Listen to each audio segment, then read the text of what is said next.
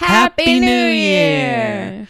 Welcome back to the Content Swap Podcast. It is 2024. Wow. Yep. And this time here at the Content Swap Podcast, we want to say, well, one, hello again. It's good to see you. It's been a while. Uh, I hope you didn't You miss like us too much. You like jazz? Did you miss us? We missed you. and we're coming back in full force in 2024, baby. All right, let's get into it. Uh, 2023, that was a year. That happened. What'd you think? About 2023? Yeah, what'd you think about 2023? I mean, I think it was a pretty good year for me, you know? All right, cool. Moving on. Uh, I was reflecting. It was a good year for Aaliyah, everybody. All right, next up, what's this the week's content? Wait. I was, I was reflecting and I needed a minute to process. All right. Anyway, how was your 2023?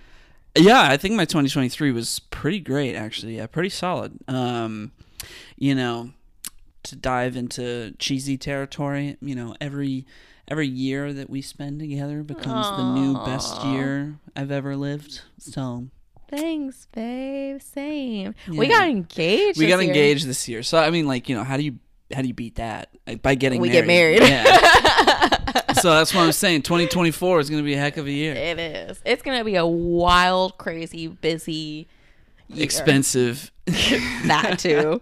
That too. We got a lot of things coming up that require lots of travel. Mm-hmm. Lots of travel, lots of spending, lots of Yep. lots of excelling. We're gonna be we're gonna excel this year. Yeah, this is our year. Yeah. Woo. Woo. 2024, baby. Anyway, what were you saying? You were Noth- saying something before. Before you, I asked you what your 2023 was like. Oh no, I I mean I no I I asked I asked you. Oh, I thought you were talk, talking about something. Anyway, Continue. Yes. What what else? What's any thoughts, questions, comments, concerns about the year 2023? no, it is now in the past, and now we are in the present. Oh. So why don't we talk about? Well, actually, we are going to keep talking about 2023. Yeah, that's it's been why a I- minute since we've recorded, so I, I- feel all over the place. I, I prompted you to. That's what I'm. I'm sitting here trying to prompt you because we have a whole bit planned, and here you are not following the script. I forgot. I was like, wait, that is still about 2023. Yeah. Anyway, All right, let's I'm getting it. back in the groove. I'm gonna let you take the lead. Go ahead. Please don't. okay, so when we wanted to talk about our favorite pieces of content from 2023, because we did this last year when we recorded our very first episode of the year, and so to stay in the same Yeah, just- whatever word I'm looking for, we're gonna do it again this year. yeah, in the spirit of consistency, There we go. We're gonna do it again. I can't even find my notes on it. last year, last year we posted our first episode of the year on January 1st. Yes. It was like we recorded on New Year's Eve and then we posted on January 1st. Today is the 8th, and we're planning on posting on the 9th, fingers crossed, Uh, because we had a long vacation and we were gone for a long time. Yes. So, which was a great vacation. I which don't. is why I can't podcast anymore. yeah, it's been a while. Are we even gonna, planning on talking about the vacation? Is it a later thing, or Nah. we're not talking about? We went I on we vacation. Had, we had a great vacation. It was like two and a half weeks. It was wonderful. Saw a was lot of family. Went to Disneyland. Yeah. Yeah. It, we did so much. We could be talking about it. That's a whole other episode. A whole other podcast. so we'll just skip over That's a bonus episode. Subscribe to our Patreon. You can listen to it there. Just kidding. We don't have one of those. But if you'd like for us to have one, please leave a comment and then you know donate or something. Uh, all right. What are we talking about? I already said it, didn't I? I, you did. Top three favorite assignments of 2023. All right. Top three favorite assignments of 2023. In no particular order, I wrote down He Loves Me, He Loves Me Not. Wow. From Spooky Swap, week two. Uh, Wow. or maybe it was week three. I don't know. But I don't know. Yeah, uh, that was yeah, that was a spooky swap pick this year. He loves me, he loves me not was a French film where the it, it, it starred an unreliable narrator and it was just a perfect twist, a perfect simple twist in an otherwise simple movie, and it just really stood out. There was a lot. There was a lot to talk about and a lot to chew on. Um, if you haven't seen it, it's a it's a great great, great film, great writing, like just great, simple, powerful writing, and I love that. Um, I also wrote down as another top three, the Best Man Holiday. Wow. Yeah, I really like the Best Man Holiday. I went telling people like, "Hey, like, you know, everybody's talking about favorite holiday movies," and I was like, "When you see the Best Man Holiday?" Everybody's looking at me like, "What the heck is the Best Man Holiday?" and I'm like, "Yeah, you got to watch the Best Man first, and then you got to watch the Best Man Holiday." But the Best Man Holiday is great, and everybody's. ev- Like I told people at work, you know, my all hands meeting about it, Not the all hands meeting. That's so funny. and everybody was like, "Okay." That's so funny.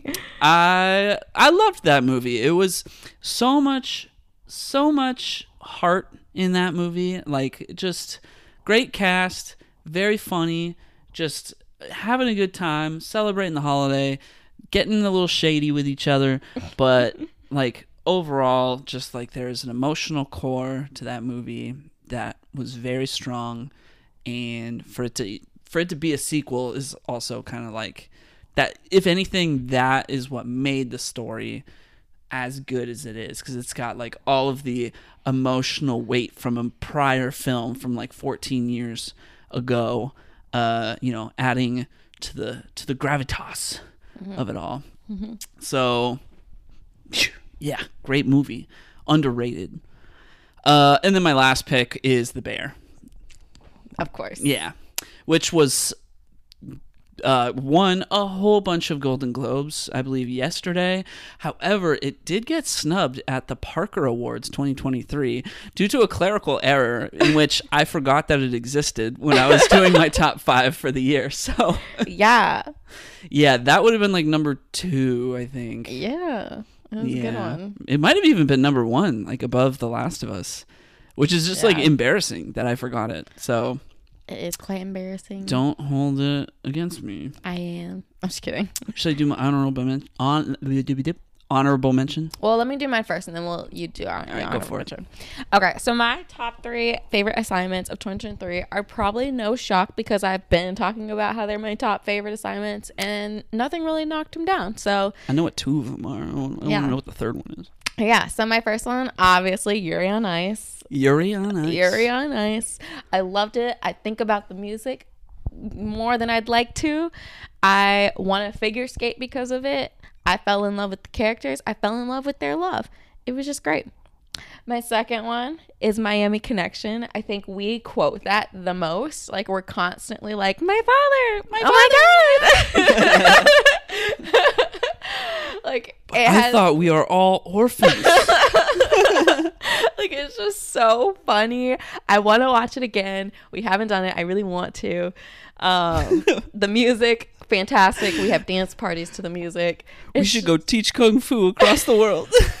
In all of our native countries. like it's just so funny. It's so funny, and I loved every second of it. I, we need to have like a Miami Yeah, Connection we party. to, we need to rewatch that movie. Yeah. Oh my gosh, so good.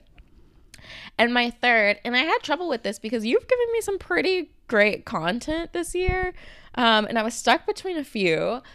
But what I ended up, the conclusion I ended up coming to was that my third favorite, and also these were in no particular order as well, but my third favorite is Perfect Blue. Wow. And I chose it because it's the piece of content that is most embedded in my mind. Like I will never forget that movie. Like it, it was just so weird and scary and like creepy crawly and really good. and I just like think about randomly I'll think about the movie. That movie was so wild. Like it was just so weird. Um and I love movies that make me do that. So that is my number three. Wow. yeah. Well, all right. It sounds like you might have more than one honorable mention. given I just put one. Oh, okay. Well, feel free to mention more than one because I wrote two. Okay. I would have to look at our content swaps again Oh. because I don't remember. So I only will mention the one. I will just assume that Uncharted Four is on there. Um. Okay. So. Oh, I, I'll give you a second one. um. Go ahead. My honorable mention, my first honorable mention is The Intern. I was originally going to put that in the top three, but then uh, He Loves Me, He Loves Me Not wiped it out. So, yeah, The Intern, just a great movie. Feel feel good movie. Mhm. Made me want to be a better man.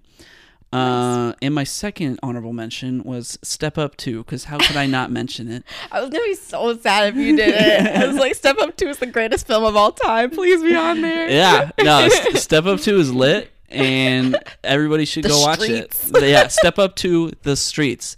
Uh, is it Step Up to the Streets, or are they stepping up to the streets? You, we don't know. No, it's Step Up to the streets. Well, let's settle this back where we used to settle this the streets I, I forgot the line Her in the whole movie speech? yeah her whole speech where oh she's my like gosh. it's not It's- about what you got it's about what you make of what you got so if you guys want to see us perform we'll be back where this whole thing started the streets so good. then it was the best dance performance I've ever seen. yep and then it's like In the rain. yeah yeah, that movie slaps. Everybody should go watch it. So good. Wow. Well, those are my two honorable mentions. Got you. See, that was a very honorable mention. It, yeah, for sure. Um, so my two honorable mentions. The first, and this is what I struggled with between this and Perfect Blue, um, and that was the Raid Redemption. Ooh. It was just phenomenal. like the martial arts in that movie, crazy. Well, it's not. It's called something else, isn't it? the Raid Redemption. Oh, oh, No, the oh, type of oh, martial oh, arts. oh, oh, Pencak Silat. There we go. Fantastic, amazing. I enjoyed watching every second of it. The second one was a little a little bit violent for me. Yeah, the it was- first one was violent, but The second one was a second bit one violent little- for me. Yeah, it was, a I, little- it was a little too much. I used to I used to tell people like, oh yeah, Raid Two better than the Raid One. But having having had done a whole episode on the Raid One and then watching the Raid Two, I was like, Yeah. you know what, Raid One. That's I like the at. simplicity of Mhm. Raid One because it's all in one place and it's just a great movie. Mm-hmm. Um, my second honorable mention that I just came up with because I forgot about it is The Thing. Just Yeah, I thought so. a great, great, great movie. And you Just- should that's go all I- watch it. Yeah, that's all I have to say. Great movie. Great movie. Yeah. All right. Uh, we also, before we jump into our contents, wanted to talk about two more things, and that is our favorite content that we engaged with over Christmas break, as well as content that we're looking forward to engaging with in the upcoming year. So, do you want to start? Uh, sure. I was just going to mention that over the over the Christmas holiday break, um, I started playing Super Mario RPG, which is a Mario RPG game that came out before Paper Mario, which is another Mario RPG game that we're about to talk about in a second. Um, but I started playing the remake to Super Mario RPG that Nintendo put out in November for the Switch, and it's basically the same exact game, but just with like updated graphics and uh, tons of quality of life features, and it's a super weird game. And I'm gonna say more about it later, but I just wanted to mention that I started playing that during the break because I'm really enjoying the simplicity of it. It's very, it's it's this weird like feels very old, but also has this like newness to it. And uh, yeah, it uh, it really stands out, and I'm gonna say more about it later. So that's that's all I'm gonna really say for now because I think I just thought that would be a good way to kind of set the tone for our later conversation for Paper Mario because it's going to come up. Uh, the other thing that I wanted to mention, which was what am I looking forward to engaging with? Well, a certain game of the year went on sale for only 10%. So um, instead of spending a full $70 for it, I spent $63. Wow, what a steal. Uh huh. on Baldur's Gate 3, which, as I just mentioned, won Game of the Year at the Game Awards a few weeks ago. So, um, I've heard nothing but great things about this game. I started playing it last night, and I was honestly, it was never in the plan to play this game because it's just too big. It's too beefy. There's way too much going on. There's way too much stuff to learn. I've got like multiple RPGs that are coming out this year that I want to play. And this is like the biggest RPG ever made. Why on earth would I do that? But it went on sale for 10% off. And you know what?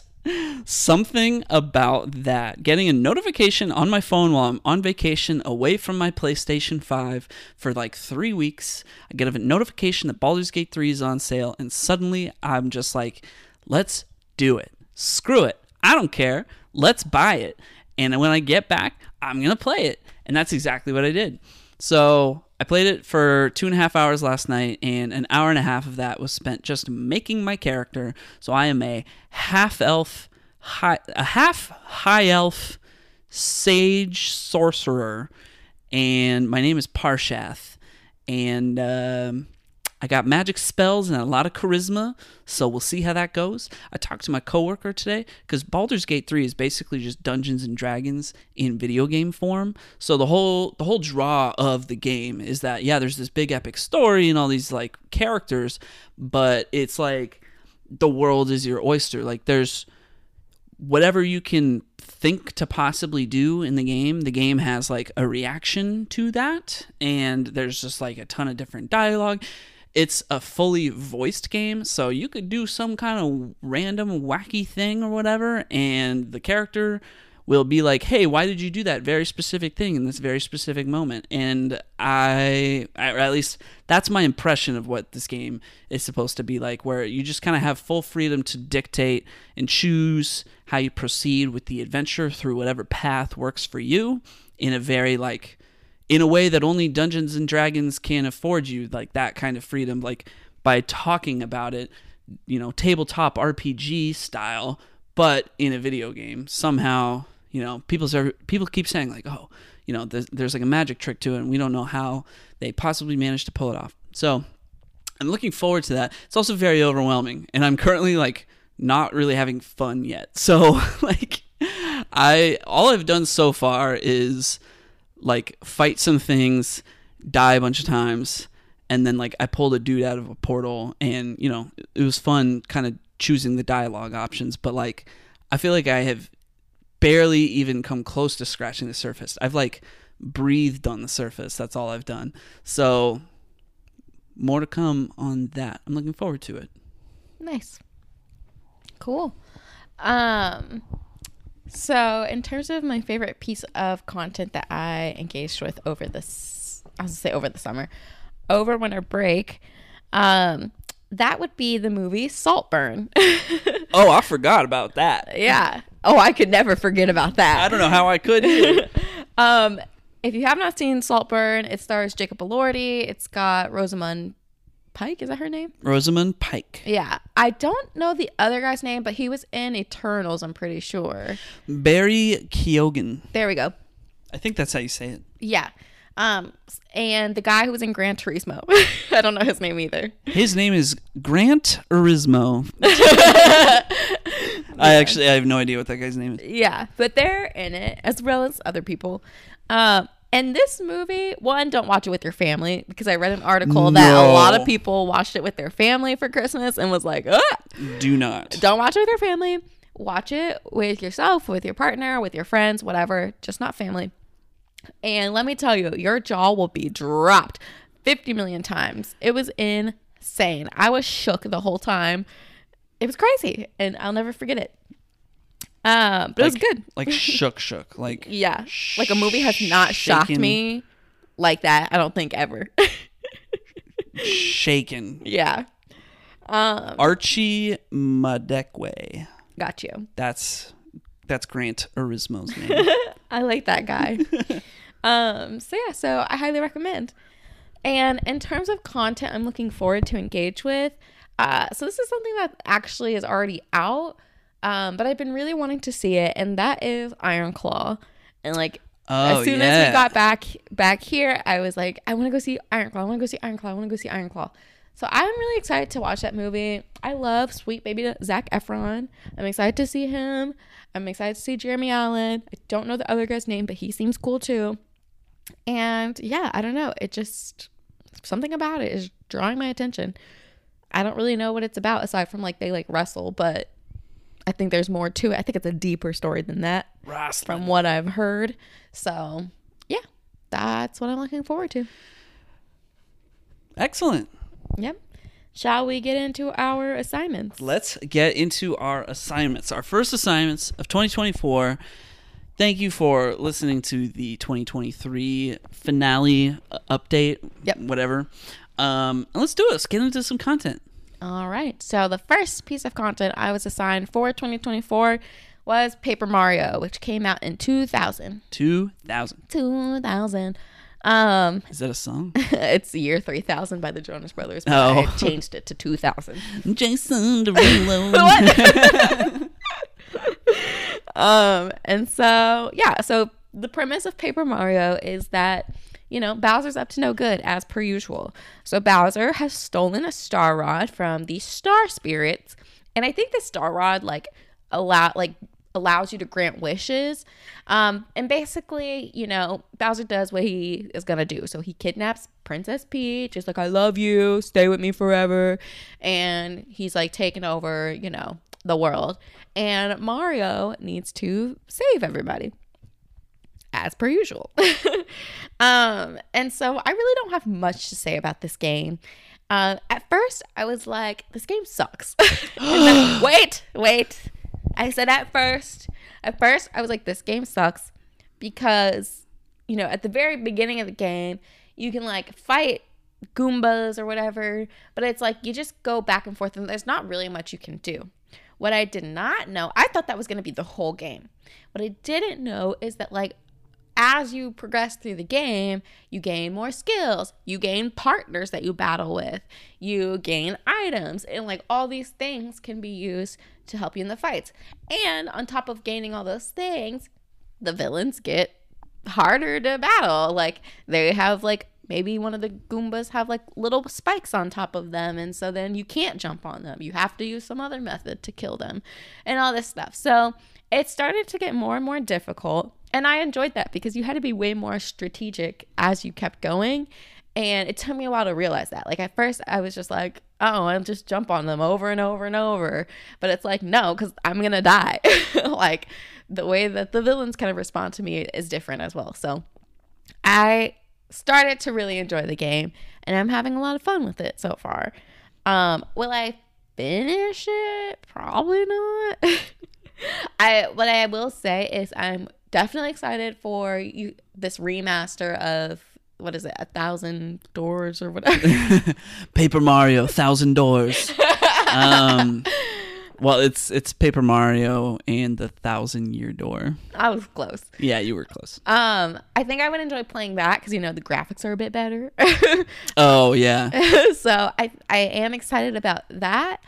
Um, but yeah, I think that's that's all it. I have So how far into the game did you get? So like I this is a special case of you playing a game where I basically did not watch you play it at all. Yeah. So how far did you get?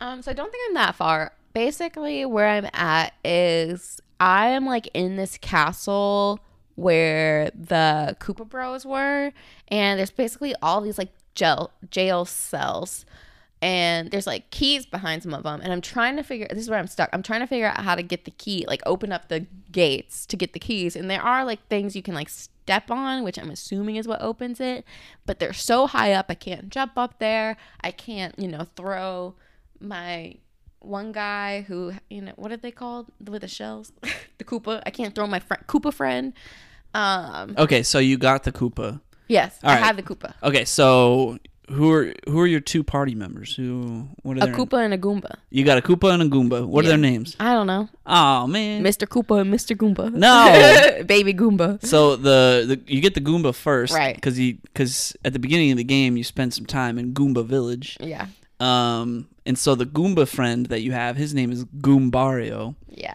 which is a ridiculous name. Mm-hmm. But um, and then your your Koopa friend, I think his name is Kooper. oh that's cute Yeah, cool and he's got like a little red bandana. I had to Google him because I could not remember his name. So that's Yeah. fair that you forgot him. yeah Uh, you get a Koopa friend in Paper Mario Thousand Year Door as well, and you get a Goomba friend uh, as well. Mm-hmm. And both of those two characters, I think, are much more memorable, Mm. just better designs Mm-hmm. uh, than the original Paper Mario, Like you get it's Goombella and Koops that Oh. you get. Yeah, I really like those characters. I mean, yeah, Goombario is just a Goomba with a blue hat on. Yeah. he's got like a trucker hat on. He's like, "Hey, I'm Goombario." Isn't he a kid? yeah, he's a kid. yeah, and I don't even remember Kooper's personality. So I don't know. Yeah. Yeah. So that's where I'm at. nice. Mhm. And you said, uh, what what did you think of the Super Koopa Bros? I thought that was really funny. Yeah, Yeah. They're kind of like Teenage Mutant Ninja Turtles. yeah, Yeah. Uh, yeah. It's fun. Silly. yeah. So I mean, like, what did you like about the game? Um, I mean, I like that progression, like I said, of like, I like that it introduces it all slowly to you. Like, it's like, start with the basics. All right, now you've made it to this point. We're going to throw in a little something, something. Okay, now you've got that mastered. Here's another thing.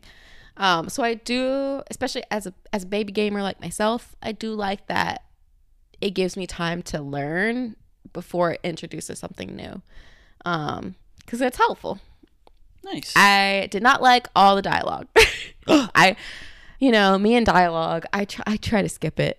it's just, it's just a lot. And I feel like in like Mario games, they're really not saying anything of importance until the one moment that they do say something of importance. But because they've said a bunch of nonsense I don't care about, I've skipped it.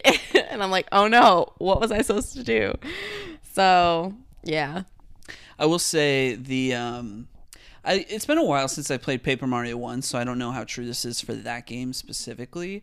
But one of the biggest draws of Paper Mario games is the mm-hmm. script mm-hmm. and like how humorous it is. Mm-hmm. Like it's all very silly, um, and I definitely like.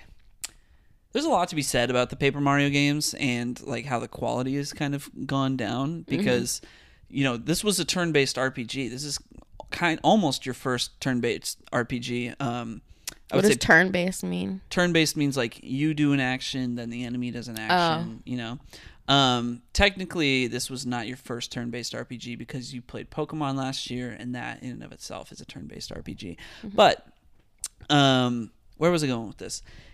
I actually don't remember. Um, oh yeah, so the the first two Paper Mario games are turn-based RPGs, and then the third one kind of does like a totally different thing.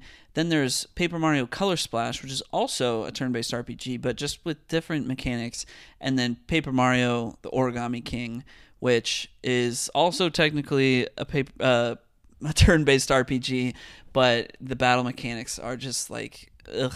Um, So, and, and then there's one called Sticker Star, but we don't really acknowledge that one. Um, so like the first two Paper Mario games, this one and Thousand Year Door, are widely regarded as like when we talk about Paper Mario, that's what we're talking about. But what I will say is, like, I played Paper Mario Color Splash i- during the pandemic, and I gotta say, like, as much as I was not in love with the battle system, that game was hilarious. So, like, when I think back on that game, I just think about like it was so funny. Um, and Paper Mario Thousand Year Door, I remember like that game was like pretty humorous, pretty humorous, uh, humorous script. Um, I can imagine maybe the original Paper Mario they hadn't tapped into that quite yet, so it might be a bit more like basic in its story, um, or how it presents that story. But um yeah, anyway, that's just a big draw of Paper Mario games in general. Gotcha. So, all right, so yeah, you gotta save this. You gotta save these stars.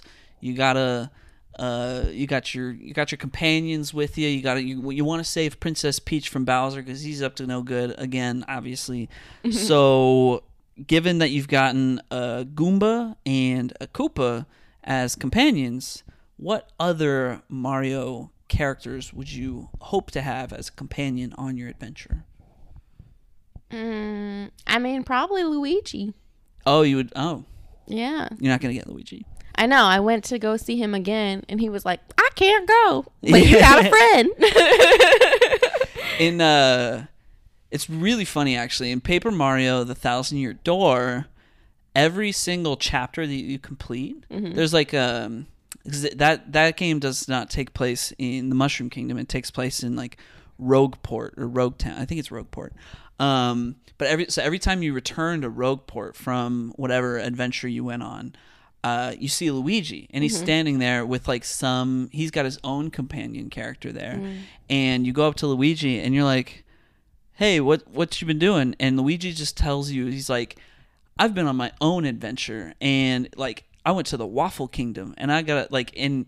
Every chapter, you go up to Luigi, and he's telling you some story about some crazy thing he got into, and it's like, wow, I want to play that game. right. I love Luigi. He's the best. Yeah. So uh yeah, shouts out. I hope they make a Paper Luigi game. I would play the crap out of that. Um Okay, so if not Luigi, like think of, you know, the pantheon of different Mario characters. Most of them are just Bowser's minions. If you could have a Bowser minion as a companion, you know, what would you want that's not a Goomba or a Koopa? Um, I don't know. I don't know all the characters. Oh. Okay, you got you got Boos, you got Shy Guys, you got Bob-ombs, you got Cheep Cheeps. What's a cheep cheep? That's a fish. Oh, You got Magic Koopas, you got uh sp- Spinies, what are those? Lakitus, Uh, you're what? Yoshis. Yoshi. Not even a Yoshi. You know what a Yoshi is. Um, Not even. I don't know. Yeah. I don't know.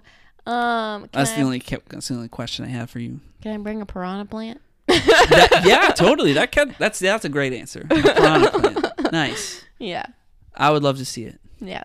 Um, that does not happen. I would not imagine. But yeah, I mean, you will get you will get a Bob-omb, you get a Cheep Cheep, you get a Lakitu. In the second game, you get a Yoshi. It's great. It's just so like okay. So what I like about Paper Mario, especially, you know, aside from the script being, you know, funny in a Paper Mario game, usually, is that the first two Paper Mario games are like they were made in a very specific time in Mario history where like Nintendo was okay with Mario being kind of weird, you know? Like they didn't they weren't afraid to take risks with Mario. Mm. And what I mean by that is like you've got a Goomba named Goombario and they'll just run with it, you know? Like they don't they don't think anything of it. It's it's just kind of Mario in and of itself as a property has turned very like vanilla within itself. Like it, they kind of took out the personality. It's like you're never going to see a Goomba named Goombario. It's just going to be a Goomba that's a Goomba, you know. Um and yeah, so like Paper Mario 1 and 2, they just it, it had a lot more going on with like you know different types of like you would see toads but there would be different colored toads. Some of them would have hair. Some of them would like, you know, have their own distinct personalities. And then you play later Paper Mario games, and it's all just like base toad, you know, red polka dots, blue vest. That's it. Um, I did like all the different toads. Right. See? Um yeah, and like, you know, you got like in Paper Mario Thousand Year Door, you got you got Koops and he's like, you know, a little bit stockier of a Koopa and he's got like a bandage on his nose. And you've got like your Yoshi companion in that game is like a baby Yoshi. He's not a fully grown Yoshi, he's a baby Yoshi Cute. and like the game was just not afraid to take risks like i one of my favorite characters in that game is uh, admiral bobbery he's a bob-omb but he's like a he's like a he's like a ship captain bob-omb so he's got like a big old mustache and like uh, a big old you know captain's hat with a hook on it and every or hook anchor on it and everything. Um it's just like that's just so much more personality than what you're getting from you know a typical mario game. And i really really miss that. And so like i'm very nostalgic for that. I feel like a lot of people are too. I think it was kind of a really big surprise for them to remake super mario rpg and to remake now be remaking paper mario the thousand year door um because both games just like star original Mario characters that just don't exist in anything else. Um, like I'm playing Super Mario RPG, and there's like a there's a purple Yoshi with sunglasses on, and his name's Boshi. And like, and that's just Should funny. broshy. Yeah, right. um, and so like, yeah, I'm. I just, I really want to see. You know, now that they've, now that they put out a Mario movie, that's all just kind of like base stuff, I guess. Mhm. I would like to see them adventure out a little bit more again, Yeah. um, because I missed that. It was just so much fun Yeah.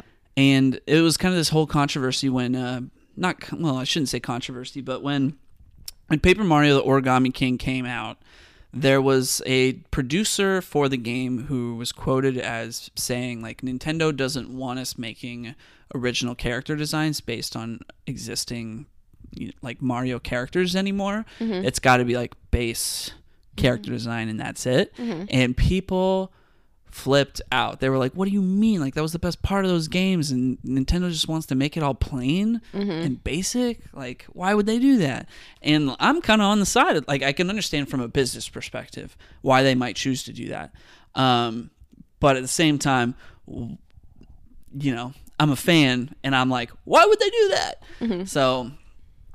I would like for them to, uh, you know, listen to what the fans have to say and choose to uh, have a little bit more fun with it. That's like that's all we want. Yeah. It's just have a little bit more fun with it. And if you take the humor of like the script in the newer games and you combine it with like the originality of the character designs from the older games, that's like an unbeatable combination. And I think that's why Paper Mario the Thousand Year Door is so highly regarded because it is kind of like that perfect mix of like old school Paper Mario turn based RPG, but like with more fleshed out systems than the first one. And it's got that humor of the later Paper Mario games that's so strong. So, mm-hmm. yeah, just love Paper Mario.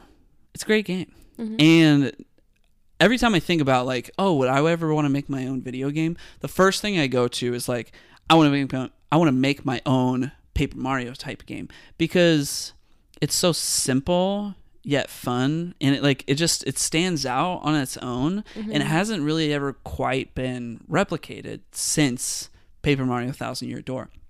The closest thing would be this game Bug Fables that came out and it was marketed basically as a spiritual successor to Paper Mario and like the OG Paper Mario and it it basically was like I I personally consider that that like that's there was a third Paper Mario Super Paper Mario um but to me Bug Fables like that's that's the true Paper Mario 3 that we never got so yeah and the new Paper Mario games are also very concerned with making sure that you know it's Paper Mario. Um, the old game, like, which makes sense. I get it. Like, why call it Paper Mario if you're not even going to call attention to the whole paper thing? Um, but uh, yeah, the original Paper Mario games, just like the first one, especially the one that you're playing, paper had nothing to do with it. it was just like the characters were flat in a 3D space, and like that's that's what makes it paper. and uh, it's like Paper Mario the Origami King is all concerned with like, oh, the villain, he's made of origami, and his little henchmen, they're gonna be, uh, you know, craft supplies. So like. First, you're gonna fight some colored pencils. Then you're gonna fight a stapler, and it's like I don't want to. I don't want to fight colored pencils. I don't. Oh no, it's the stapler again. Right. I don't want to fight a stapler. I want to fight a Goomba with a tragic backstory, a tragic and who's got like you know a mustache. That's like way more fun. so, That's funny. um, yeah, uh, that's that's kind of everything that I wanted to say. Oh, I don't know if I said it already, but Paper Mario. The whole point of how I was going to connect this back to uh, Super Mario RPG was that uh, Paper Mario was originally designed to be a sequel to Super Mario RPG.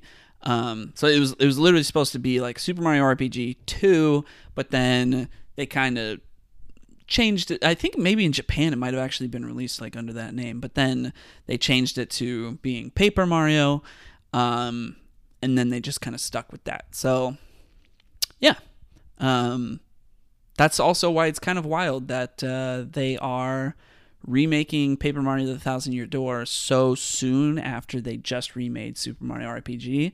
Um, It's like it's literally going to be, you know, six to nine months after that they're like re-releasing that. So, um, it just seems kind of like a short window of time for like Mario RPGs, but they did just make a billion dollars at the box office last year, and the Switch 2 might come out next year. So, uh, yeah, capitalize on that Mario money, get that Paper Mario game out there.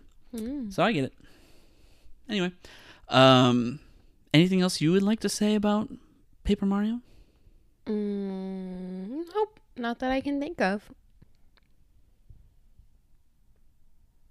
Okay.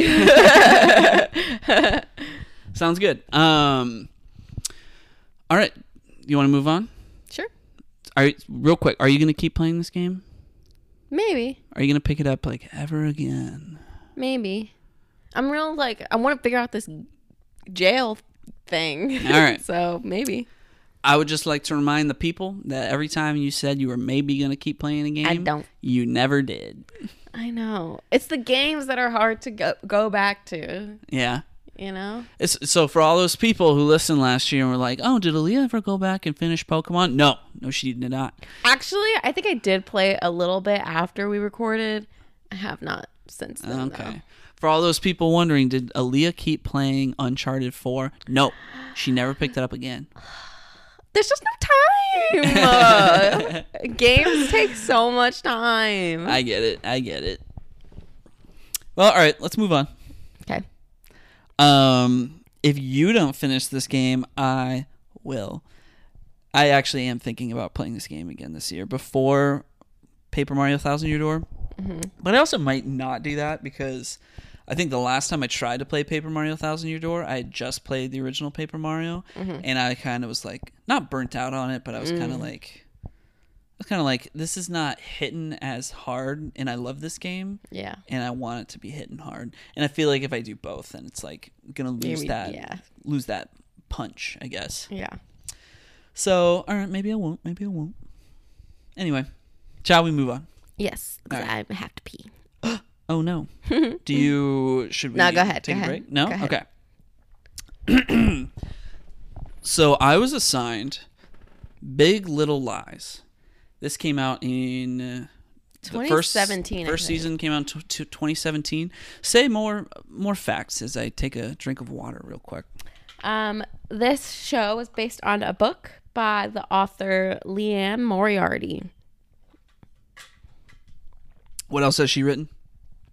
I don't know. Cool. All right. So, Big Little Lies follows the lives of five families living in Monterey, California, who share the beautiful experience of having a child in the first grade at the local elementary school. So, that's all to say. Each of these five families has a kid that's in the first grade. But there's been a murder. Well, maybe, or maybe not. The fact stands that at a fundraiser event, someone has died. It is unclear who, it is unclear how. What we do know is that there is drama in this town bad blood. Everyone seems to know a little bit of something. See, it all started during the incident on orientation day when the new kid Ziggy was accused by Amabella, the daughter of power mom Renata Klein, of strangling her neck. This leaves many parents with many questions. They could see red marks on Amabella's neck. She did point to Ziggy, but Ziggy denies it. His mother, Jane Chapman, new to town, looks into her child's eyes and she knows it wasn't him. So then who was it? Nobody knows. But Renata maintains Ziggy's guilt. Jane maintains his innocence. The battle lines have been drawn. Because who's on Ziggy and Jane's side? Madeline Mackenzie, the true power mom. While Renata Klein became powerful and successful, cutting multi million dollar deals and serving on the board for tech giants like PayPal, Madeline Mackenzie was, be, uh, was busy being a full time mom. A mom with influence. A mom who could snap her fingers and have an entourage of other moms by her side at a moment's notice. Renata wanted to go battle with Madeline's new friend Jane, then on guard, mother effer. Oh Madeline, my gosh. what is this? Madeline is prepared for war. See, Madeline made friends with Jane that morning by happenstance when she twisted her ankle and couldn't drive. And Jane, the new mom, drove her and her kid to orientation day, forming an unspoken alliance. Jane showed up for a stranger. Now, Madeline needed to show up for Jane. What transpires is an epic modern tale of love, hate, betrayal, sadness, and trauma. Lots and lots of trauma. Like more trauma than I know what to do with. More than I can talk about here without one massive trigger warning. So, trigger warning for topics including domestic violence, child abuse, infidelity, and sexual assault. You thought this was some you thought this was about some petty squabbles in a town of privilege? Think again. This is big squabbles in privileged town. Need I remind you that there will be a murder? Big little lies, everybody. Wow. That was a performance. Thank you. Very captivating. Thank you. I, I wrote it to be. I tried to be. Um, that's all I wrote. Well, what'd you think of it? I thought this show was great. So the show is on HBO, so you know it's gonna be like pretty good. But like I heard a lot about this show over the years. I knew like okay, Reese Witherspoon's in it, Nicole Kidman's in it, uh, people are in it. Laura Dern. Well, okay, yeah, Laura. I, okay, well, Laura Zoe Dern. Shailene, Shailene Woodley, Zoe Kravitz, um, Alexander Adam Scott, Skarsgård. Alexander Skarsgård.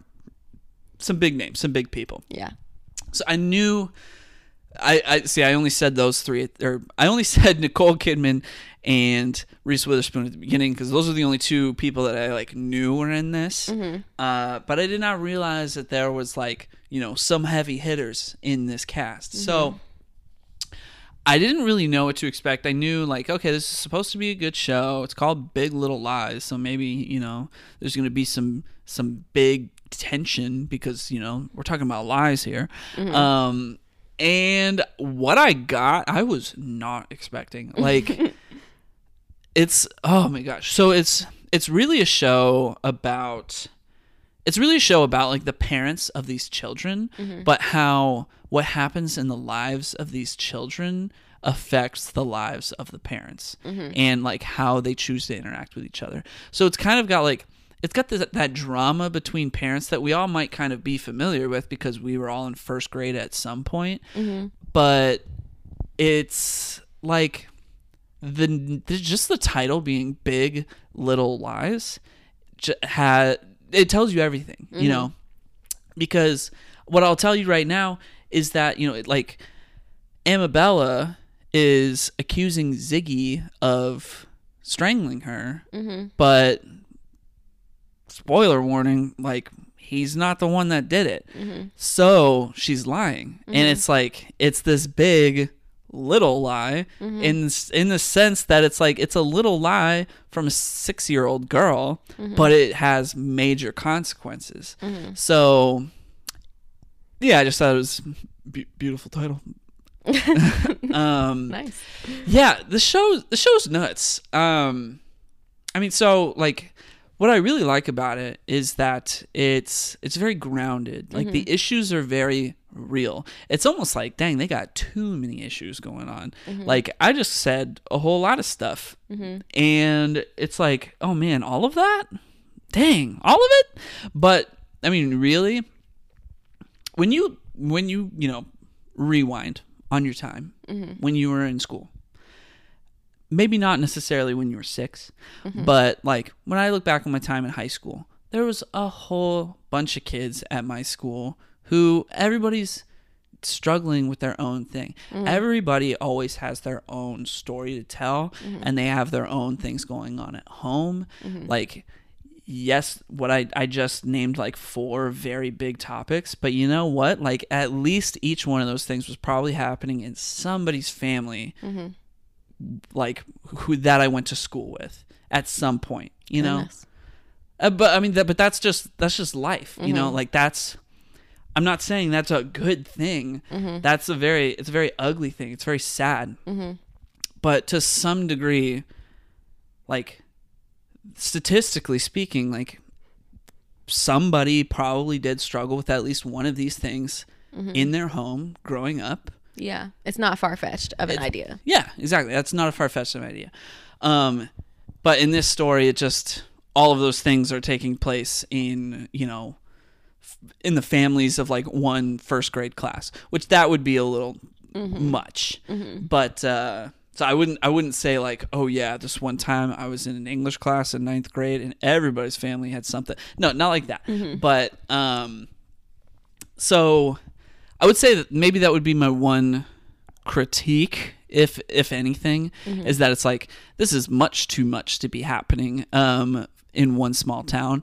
But like it's a show it's a drama this is what you're here for. Mm-hmm. It's, i mean you're not here for the statistics of this of the story to be realistic. You're here for the story that's being told. Mm-hmm. And oof yeah it's a lot i mean there's I don't even I don't even know where to begin. You know, like uh, Nicole Kidman's character Celeste, big domestic violence issue going on at home. Husband crazy, played by Alexander Skarsgård. That should have been your first red flag. There's a Skarsgård in it. You know to expect some bad stuff's about to happen. yeah, as soon as I saw him, I said, "Well, okay, maybe he murdered the person at the end, or you know, maybe he had something to do with it because that man has no chill. You do not cast Alexander Skarsgård as a character that has any amount of chill. He always has murderous intent. It's his whole thing. I think the least murderous intent movie I saw Alexander Skarsgård in was the Northman, and he was a Viking killing people. He was like a berserker Viking at one point in that oh movie, gosh. which is just like a, a Viking that sees red and just goes and killing people. But he's the main character, good guy in that movie, and I would say like of his roles, like that was the most chill I've ever seen him have. yeah, the Skarsgårds scare me. I think if I saw them on the street, I'd be like, uh. uh. and I'm sure they're wonderful people in real life, but like they all just play the scariest people. mm-hmm. Mm-hmm. Too much. They do it well. Yeah, yeah, yeah, yeah. Um, that's kind of all I have to say at the moment. Yeah. Okay. Got any questions? Uh, I do, but I want to get to facts first. Oh yeah, facts. Uh, because my questions are kind of like I forgot we did facts. questions. yeah. I didn't write down any facts for Paper Mario because they were all just in my head. wow, gold star. Um, so interest. I mean, you. So you mentioned like this is the HBO show. Of course, they would do it best. Uh, there was actually a bidding war for the show between HBO and Netflix, and I am very glad that HBO won because I think HBO is the best place for this to be. like, yeah, mm, HBO would have done it right. I don't trust Netflix to do a story like this. Netflix Right. would not have had Reese Witherspoon, Nicole Kidman, Not at all. Laura Dern, Adam Scott, Shailene Woodley, Yeah. No. Alexander Skarsgård. I Yeah, know. no, Yeah. no, no way Netflix would have gotten all those people. Right. Um, and so Nicole Kidman and Reese Witherspoon are actually producers for the show, um, which is no surprise, especially for Reese Witherspoon because she uh, does her like book club. She all she has been producing with her like production company a lot of like shows and movies that are based on books that she's read and loved. Like Daisy Jones and the Six. Yes. Yeah, yeah. I was like, wait, did she do that one? Yeah, Yeah, yeah. Little Fires Everywhere. Um, what was another one that she just recently did? I forget, but she's done a lot. Um, but yeah, but both her and Nicole Kidman produced this, and they were originally thinking of making it a movie, uh, but instead decided that it would be much better as a limited series TV show. Um, so Shailene Woodley pl- plays Jane, and at the time, she was thinking of quitting acting and was refusing a bunch of scripts for like a whole year before she came across this one and just really loved the character Jane. Um, and then I guess she got a phone call from Laura Dern being like, you should really do this. You'd be great. And so she ended up taking the role. Which, like, I mean, I hadn't seen Shailene Woodley in like forever. Yeah, I think the last time I remember seeing Shailene Woodley was when she was doing those Divergent movies, Yeah. of which I saw zero, and They there was bad. like four or five of them. That and Maze Runner, I never got into. I was like, what is this? She wasn't in Maze Runner. She wasn't though, in right? Maze Runner. Okay, but I'm yeah. just saying, like, those, because it was like right off of the of Hunger Games. Yeah, which yeah. Those like it was, yeah. those were the two series that came out as the whole YA Yeah. film adaptation thing was really starting to die down. Yeah, Um, that being said, I did like the first Maze Runner movie. really. I haven't seen the rest of them, but I did like that movie. I did not like those. You seen them? I've seen the first one, maybe the Okay, one. if it's all right, Eh, whatever. well, the director of the Maze Runner trilogy is going to be doing the Legend of Zelda movie, so we'll see how that goes. Hmm. Um, I yeah, so okay, I gotta say, I hadn't seen Shailene Woodley since the Divergent series, Mm-hmm. and I thought she was fantastic in this. Mm-hmm. Um, like, yeah, yeah, put her in more stuff. I like her now. She's cool. I Um, like her now. and Reese Witherspoon, I gotta say, you know, traditionally not my favorite actress. What? I love Reese. Oh my gosh. I get it, I get it, but I gotta say, she freaking killed it in this movie. or Yeah. in this in this show. She is She is so spicy. good. She is. she is sassy. she She, is, is not like- here to play. She is the best part of this whole thing. Yeah. her character it holds grudges for candy, like it's candy. You know, like yeah.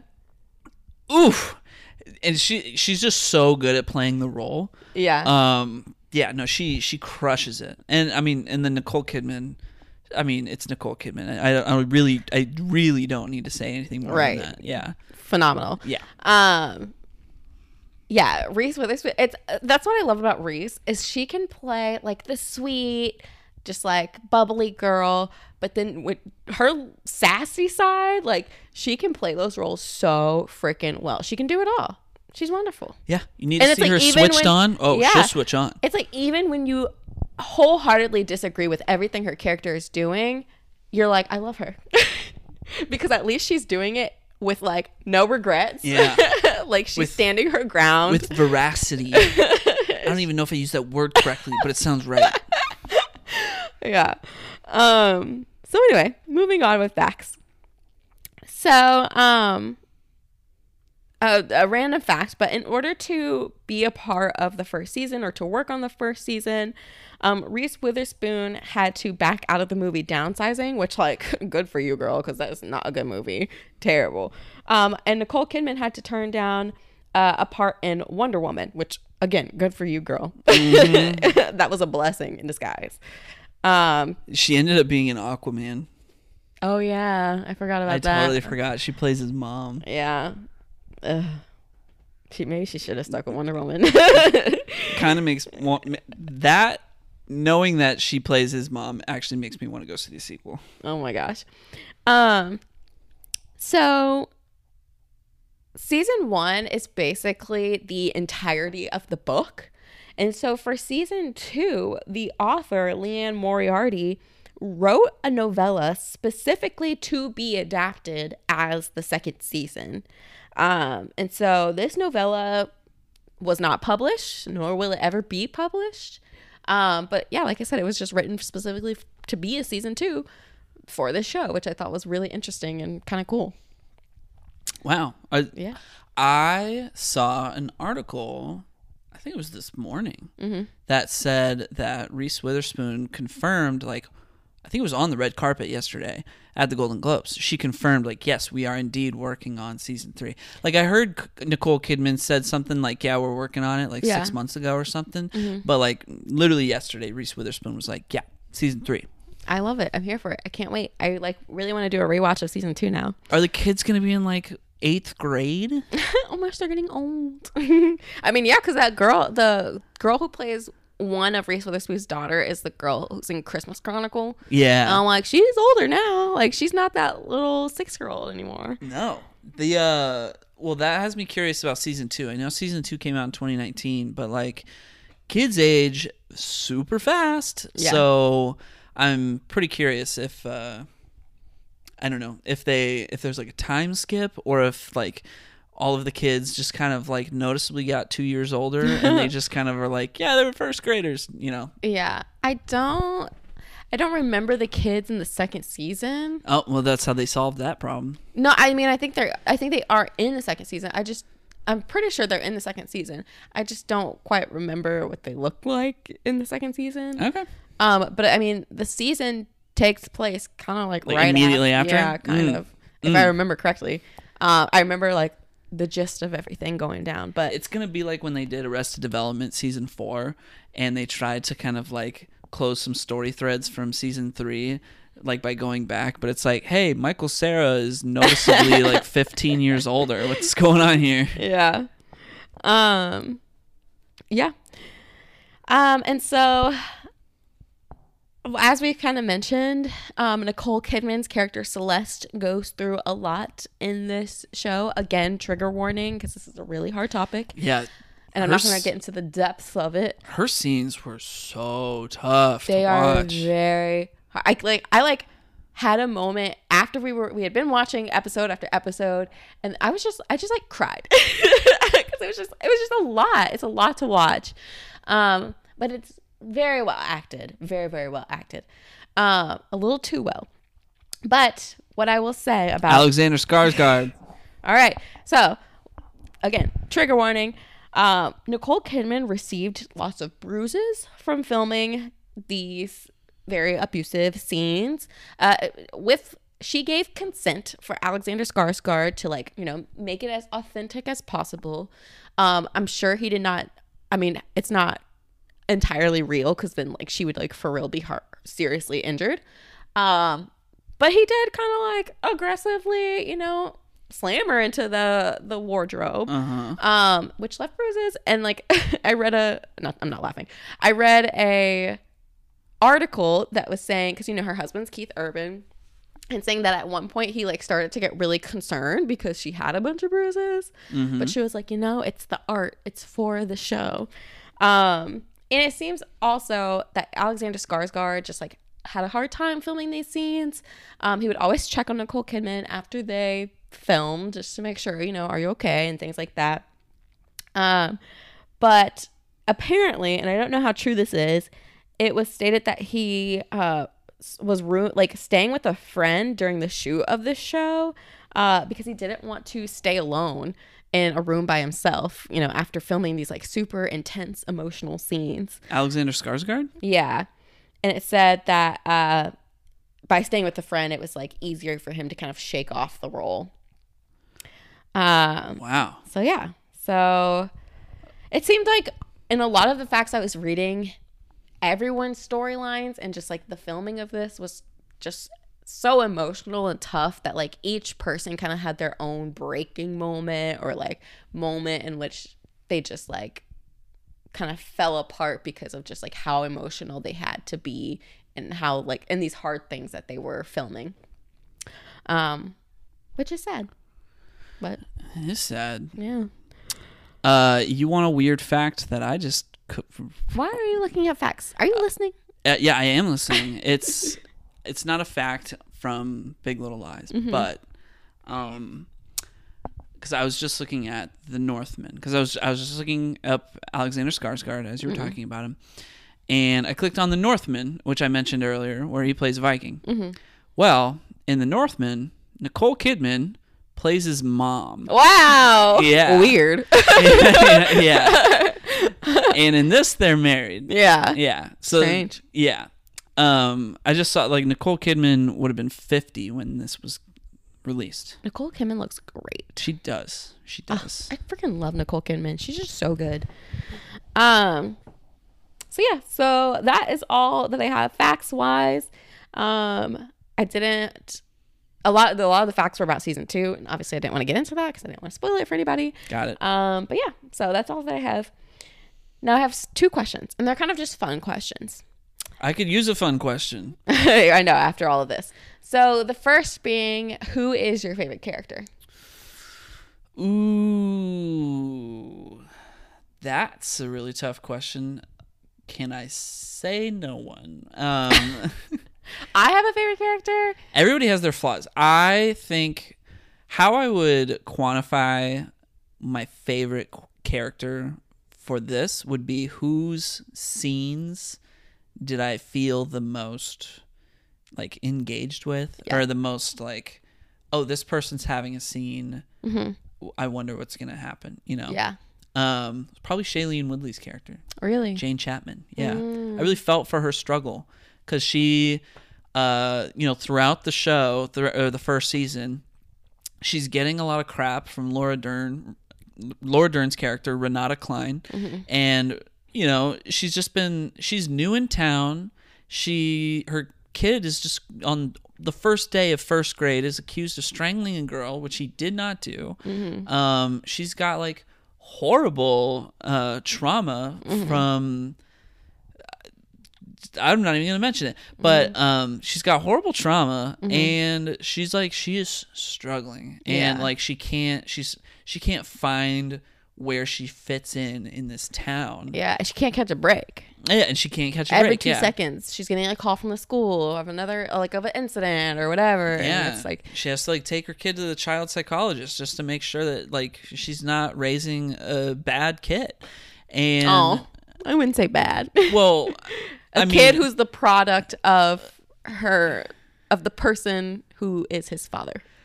sure, sure, sure, sure, sure. I mean, like the sure, but I mean, she also wanted to make sure that like you know, like the the poor girl who was like strangled on orientation day. Yeah. like she has another bruise crop up later. Yeah. and she's not pointing fingers at anybody, but everybody's like, "Oh, it must be that Ziggy kid," and all of the parents are telling their kids like, "Don't hang out with Ziggy." Yeah. and you know, Which, like, she- poor which poor Ziggy. child. Yeah. I know. Like, And so yeah, she hurts. takes him. She takes him to the child psychologist, and the child psychologist is like, "I don't think he has like the capacity to do something like Yeah. that." Um, he's a great kid, Yeah. and so yeah, I just I really felt for Shailene Woodley's character. She, great character. Um, and then the obvious second choice would be Reese Witherspoon's character Madeline Mm-hmm. because she's just such a such a. I can't like. I, She's like a chihuahua. Ye- she- yeah, yeah. She's small but feisty. Yeah. and relentless. So Yeah. yeah, she's great. Yeah, I so my favorite character is actually Reese Witherspoon's daughter, the girl from Christmas Chronicle. Oh, that like little her. girl is funny. She's so freaking funny. She's funny. She's smart, and she's got great taste in music. Like no child that age would have that taste in music. No way. And what we mean by that is like literally every scene she's in. She's got the aux cord and she is playing Blasting s- it. something great. And it's like these old school jams. Like yeah. that girl does not know that kind of music. No, no. It's like this music that makes you like reflect and introspect, and it's like that girl doesn't know what those words mean. She's six. She can't read. I know, but I love her. She's so fun. Yeah. She's so fun. Um, and I also really like I mean, Reese Witherspoon's character is probably one of my favorites to watch because like you've already mentioned, she's so sassy, she's got so much personality, like she's just a powerhouse. It's it's wonderful. But I also really like Zoe Kravitz's character because I'm like uh, there's Zoe Kravitz is like in this at least in this first season not in it too much like Yeah. she, she doesn't she's not fully developed as the other women are Yeah, she feels a little underbaked compared to everybody else. yeah but I also think like that was well done given that like it, her the big thing is that you know she is married to Reese Witherspoon's ex-husband so she's like the stepmom. Um Reese Witherspoon just like really doesn't like her and all this kind of stuff and I feel like by not showing her as much and not developing her as a character it kind of like further highlights that relationship of like she also doesn't really she's kind of like Jane like where she also doesn't really fit in.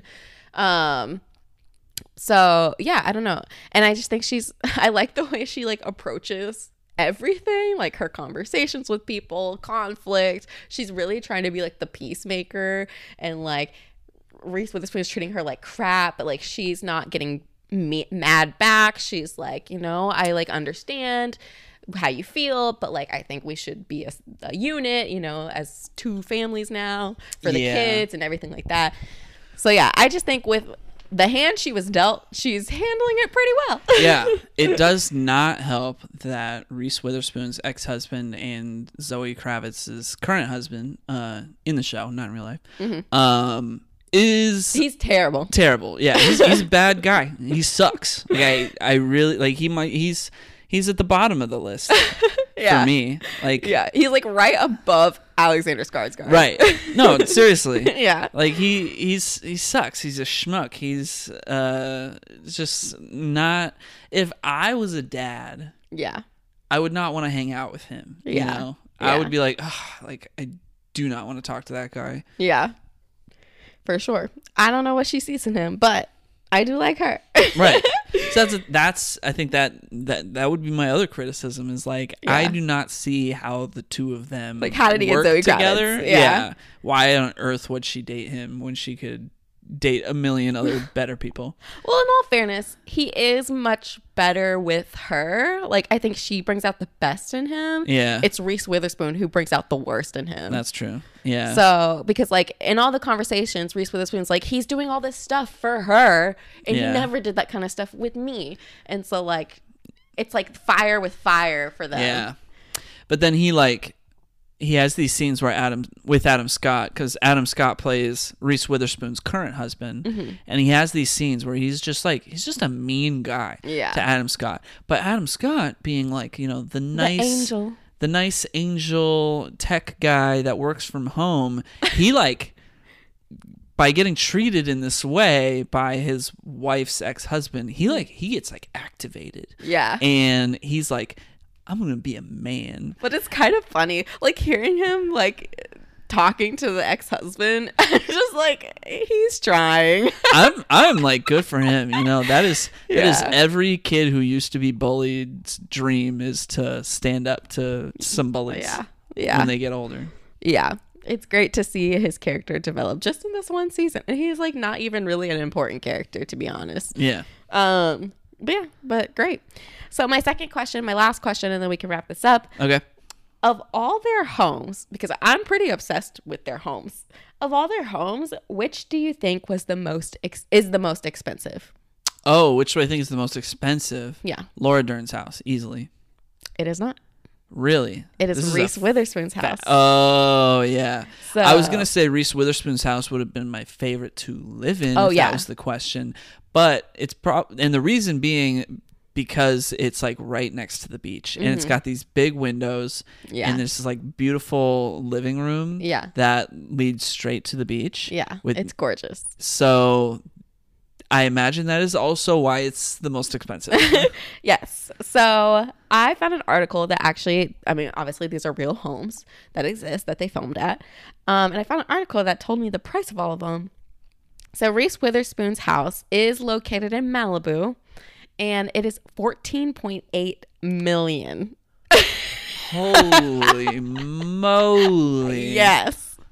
Crazy. I was So like, no one can afford to live there. Literally, I'm like, who owns that? Um, runner up is Renata's, aka Laura Dern's. Uh, hers her house is also in Malibu, and it is 12.4 million. Still pretty crazy. Mm-hmm. Celeste house, Celeste's house, Celeste.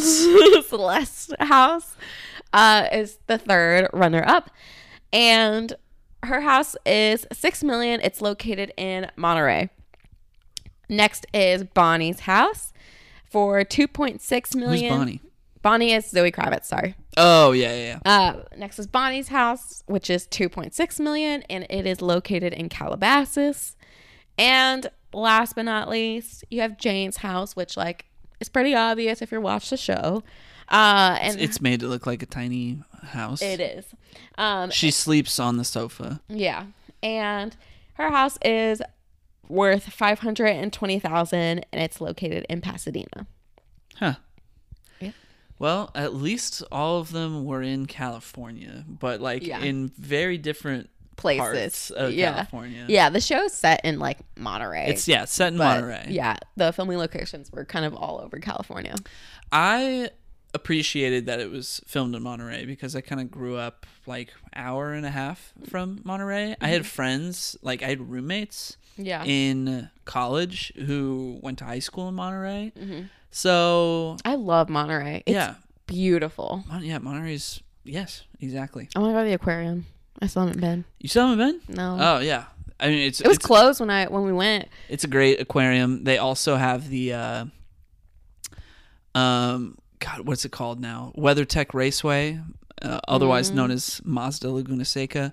Um, it's a racetrack, famous racetrack. It's in every racing video game ever made. Um, right over by Monterey. Wow. Yeah. Nice. I had the best. Was that in Monterey? It was in Monterey. The best plantain burrito. Oh my gosh. I think about that burrito at least once a month. it was so good. Anyway, that's all that I have. Are you ready for assignments? Yeah, I'm ready for assignments. Let's do it. Do you want to go first? Do you want me to go first? I will go second. Okay. Um, so since I gave you a real heavy one to start us off for the new year, I decided I wanted to give you a movie that is so bad it's pretty comical, but it is based on a true story. Um, and that movie, what? I know, that movie is The Bling Ring. Oh. It has Emma Watson and a bunch of other people I forget. yep, yep, yep. Uh, directed by Sofia Coppola. Yep. Yep, I know that movie. I can't wait. I know. I had the DVD. you have the because I thought it was so funny. I thought it was so funny. I bought the DVD a long time ago. I just remember that it's like Emma Watson's like first movie at post Harry Potter. For, for first notable movie post Harry Potter, and I remember there is a scene in the trailer where she's getting married or not married, interviewed, and she's mm-hmm. like, "I just, I like She's something." so bad in this movie. Yeah. She makes this movie bad. like her alone. really? Makes this movie terrible. oh man, and But- she, we haven't really seen her in anything else since then. I know. I will say this movie though put me in a spiral. I watched the so the real life event that happened that it's based on. There was two of the girls, one of which is the character that Emma Watson plays. They had a reality show when all before all this happened, and like the last episode is when they basically like get put in jail and and i watched What? yeah i watched that reality show because i was like i need to know every detail about these kids and what they did and like who they are as people All right, yeah, So, you. yeah. Let's save it for next week. um, okay, great, great pick. Yeah. that's a great, it's a great first pick for the year. Um, okay, well, I, I do not have. I don't have something that would maybe be defined as a great pick for the new year, but um, you're you said you wanted a good movie. right Um, and I asked you what kind of good movie, and you said flexible. So obviously, I went with a dark good movie. Um, Oh, no. So I am giving you Memories of Murder. This never is heard of that yeah. This is, this is a movie directed by Bong Joon Ho, uh, famous for directing films such as Snowpiercer or Parasite. Oh no is this gonna give me nightmares like parasite did Oh, who knows? Maybe. I'm but it's one of his early career movies from 2003 and it's about a string of murders in South Korea and the investigation that ensues from said murders. i'm gonna have nightmares And so when we watched Old Boy with Dante like a Yeah. year and a half ago, Yeah. um, the we could not find Old Boy on anything, right? Yeah. Remember that? And eventually we had to stream it via, via unconventional means. That's all I'll say. Um, and my backup, if we couldn't find Old Boy, was to assign you Memories of Murder. Uh, I kind of wish you assigned it then. Old Boy is a great movie. Old Boy was great. It was so gross. Yeah, I will say Old Boy is definitely much more extreme mm-hmm. than this movie is. Yeah. I will say, like, I haven't seen this movie in a long time. Like, I think I watched it 10 years ago. Yeah. And I remember thinking, like, that was a very good movie. And so I'm excited to watch it again because I don't really remember what happens. Okay. If I have nightmares, I'm blaming you. Go ahead. All right. So next week we have Bling ring. the Bling Ring and Memories of Murder. Excellent. That's so funny. we hope you enjoyed Paper Mario and Big Little Lies. We will catch you next week. Uh, happy New Year. Happy 2024. We hope you had a great holiday season here at the Content Swap podcast. And we hope that all of your New Year's resolutions come true. In with the good, out with the bad. We'll see you next time. See you next time. Bye. Bye.